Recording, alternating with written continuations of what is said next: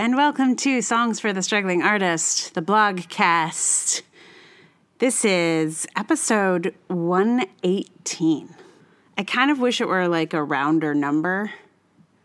Like like it would have been really if I'd really been doing some like A level planning, I would have lined up this episode with my 100th uh, podcast episode. That would have been that would have been really really advanced level like planning, which is um, yeah that's not that's not really what I do. uh, and the reason that would have been cool is because this this blog um, is about uh, the, there being a sort of an anniversary of the blog. So it's the 10 year anniversary of my blog.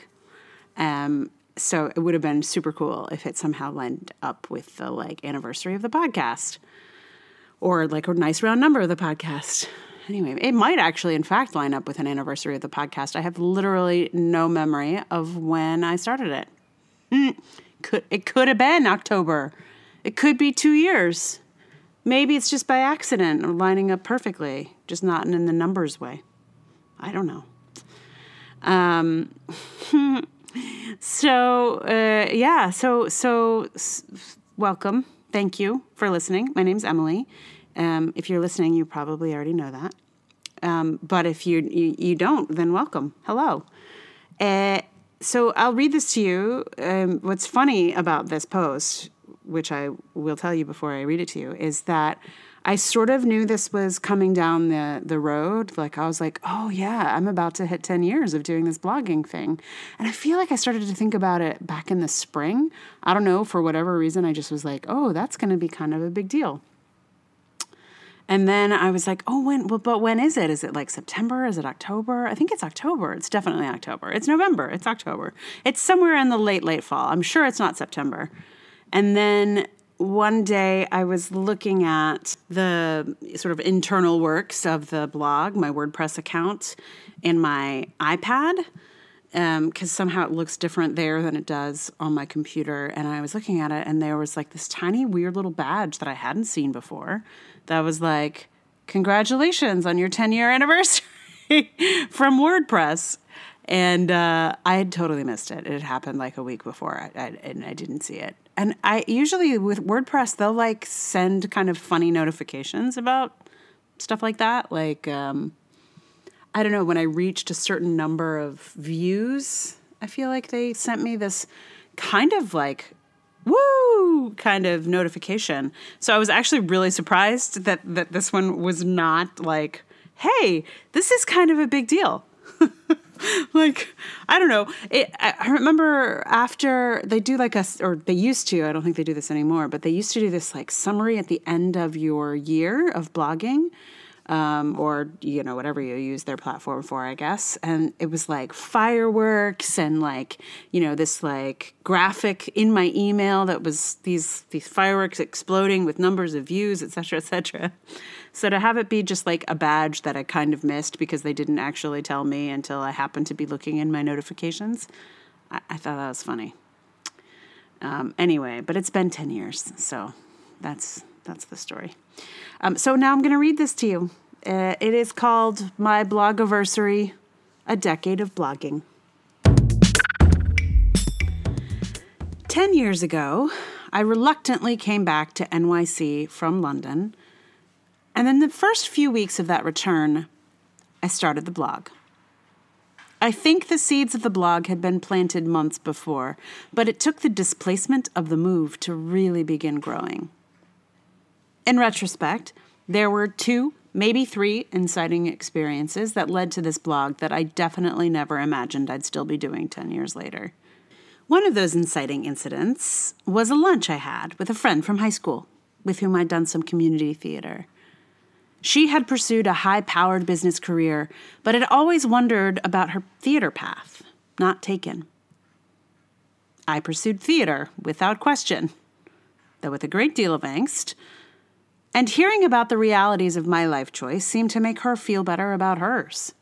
At some point in the conversation, she suggested making a magazine for struggling artists. She seemed really interested in the ins and outs of the lives of those of us who'd made this other choice. I took her suggestion seriously.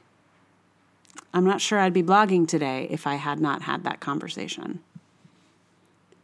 Another factor for the blog's beginnings was my attempt to reconcile my compulsory return to the US.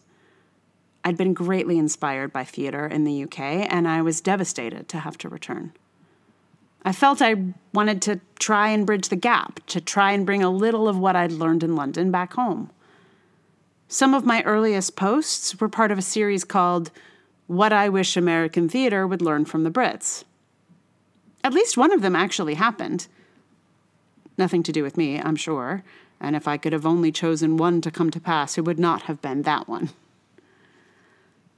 Another factor in the blog's creation was my interest in returning to music.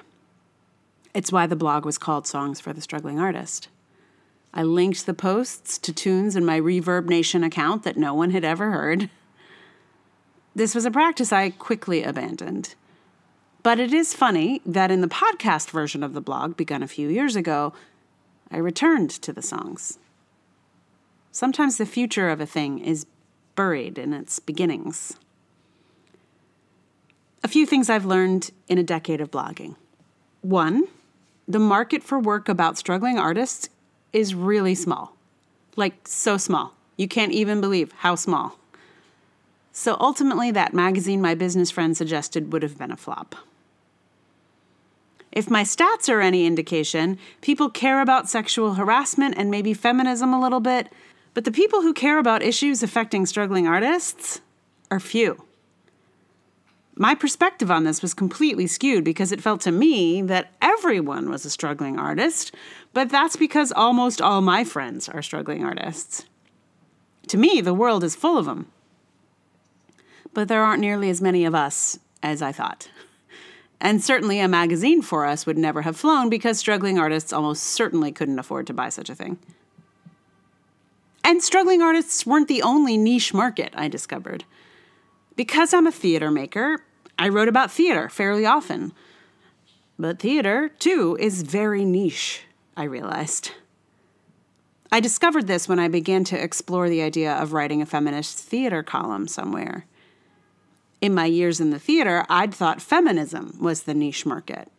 Because within theater, it is. The feminist revolution has been very slow to arrive in theater. But when I began to investigate how to pitch this feminist theater column to publications, I realized I'd have to reverse my thinking entirely.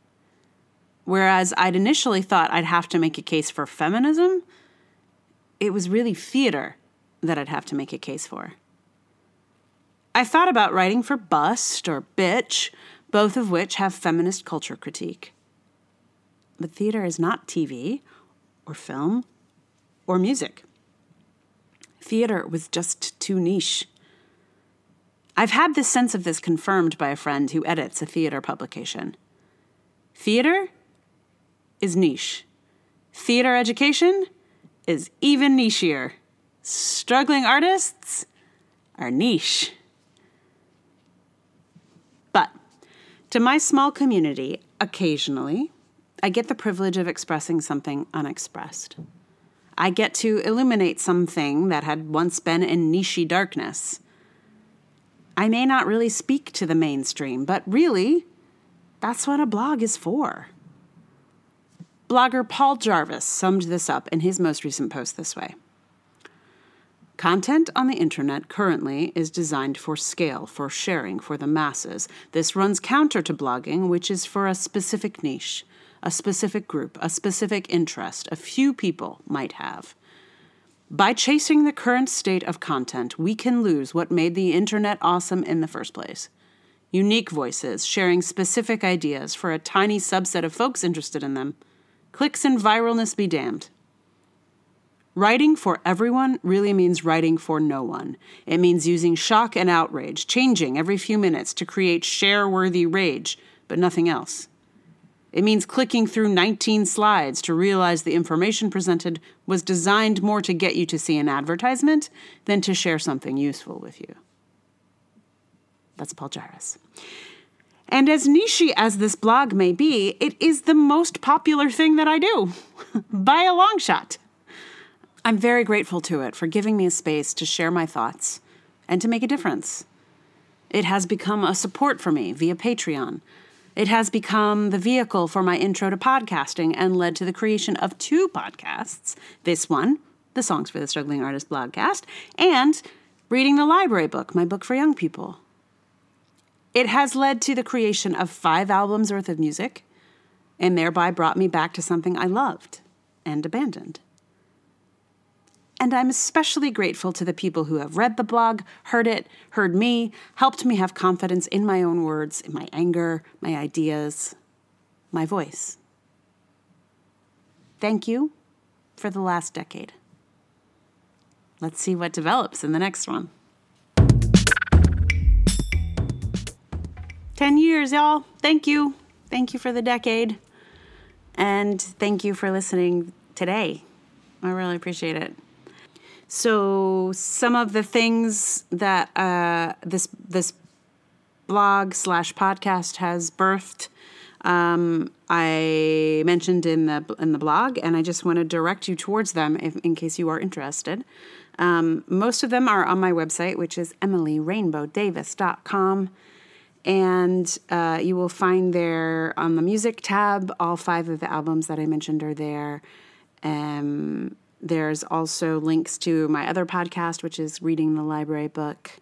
There is also uh, other stuff that is actually unrelated to all of this, but you're welcome to check out my voices for like games and stuff, voiceover, business. That's a thing that's there.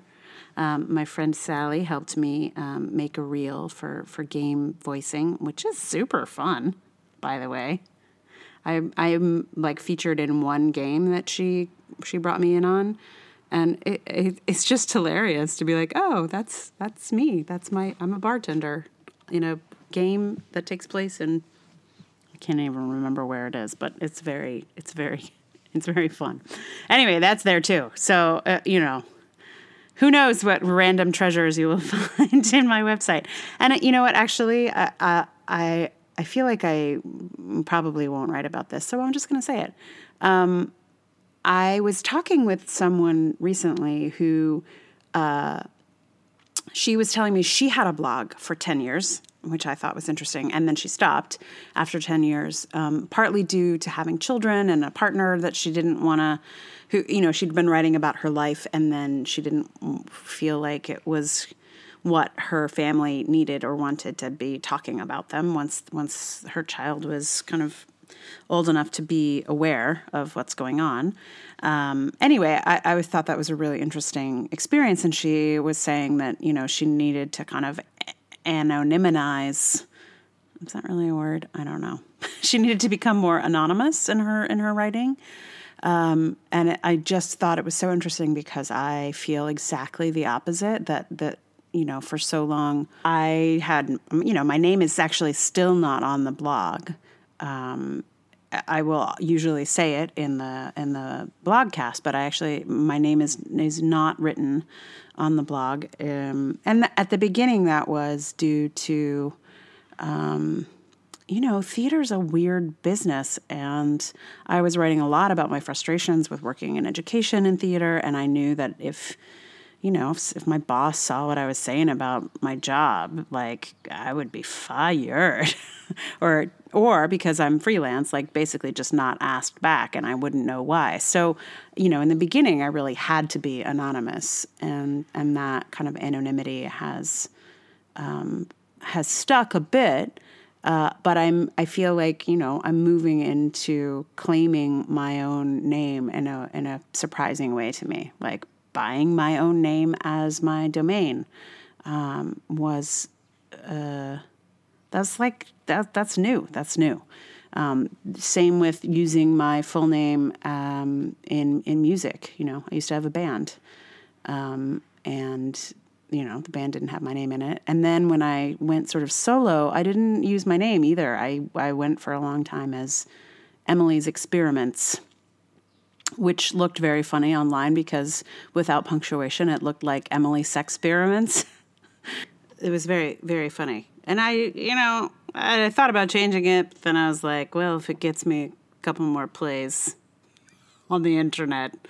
I guess it's all right. I don't know. Weird weirdness. All that to say is I am much more comfortable um, using my name, standing behind whatever I say. And a lot of that is just being uh, um, less terrified of the um, horribleness of the internet. You know, like being a woman on the internet is terrible, and I knew that. Um, so I was protecting myself, and now, you know, I fully am aware that that having my name out there mean, means that I'm probably more of a target. Um, but I now I'm weighing the the benefit cost, you know, ratio, and and it feels good to just be like, you know what, this is who I am, and uh, don't come at me, please, but but if that's what happens, that's what happens. Anyway, that's what ten years of blogging can do is allow you to use your own name in your website. And that is my story. So, the song today, everybody, is uh, Reeling in the Years by Steely Dan, as mentioned in several posts back before I got distracted by my fury and the rage boiling in, in my country at the moment. Um, so yes, Reeling in the Years by Steely Dan, which I love. I love Steely Dan, and I love this song. So here you go. Um, and I think it's probably obvious why Reeling in the Years would be appropriate for this blogiversary episode. We are reeling in the years. 10 years, man. We got 10 years behind us. Who, who knows how many years of blogging are ahead? We'll reel them in. Anyway, here's Steely Dan.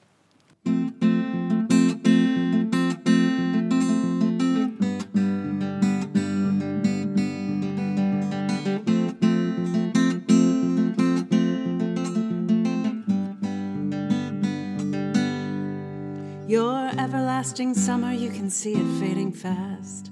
So you hang on to something that you think is gonna last. Well, you wouldn't know a diamond if you held it in your hand. The things you think are precious, I can't understand. Are you reeling in the years? Stowing away the time? Are you gathering up the tears? Have you had enough of mine? Are you reeling in the years? Stowing away the time? Are you gathering up the tears? Have you had enough of mine? You've been telling me you were a genius since you were 17. After all these years of known you, I still don't know what you mean. The weekend at the college didn't turn out like you planned. The things that pass for knowledge I can't understand. Are you reeling in the years? Stowing away the time? Are you gathering up the tears? Have you had enough of mine? Are you reeling in the years?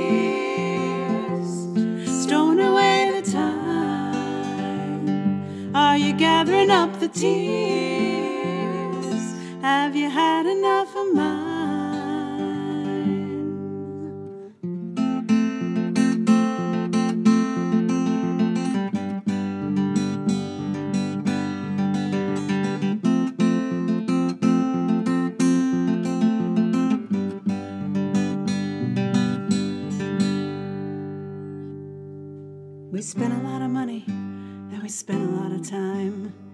That trip we made to Hollywood has etched upon my mind. After all the things we'd done and said, you found another man. The things you think are useless, I can't understand. Are you reeling in the years? Stowing away the time? Are you gathering up the tears?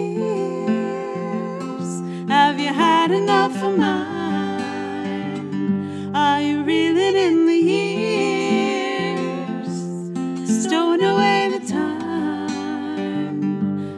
Gathering up the tears?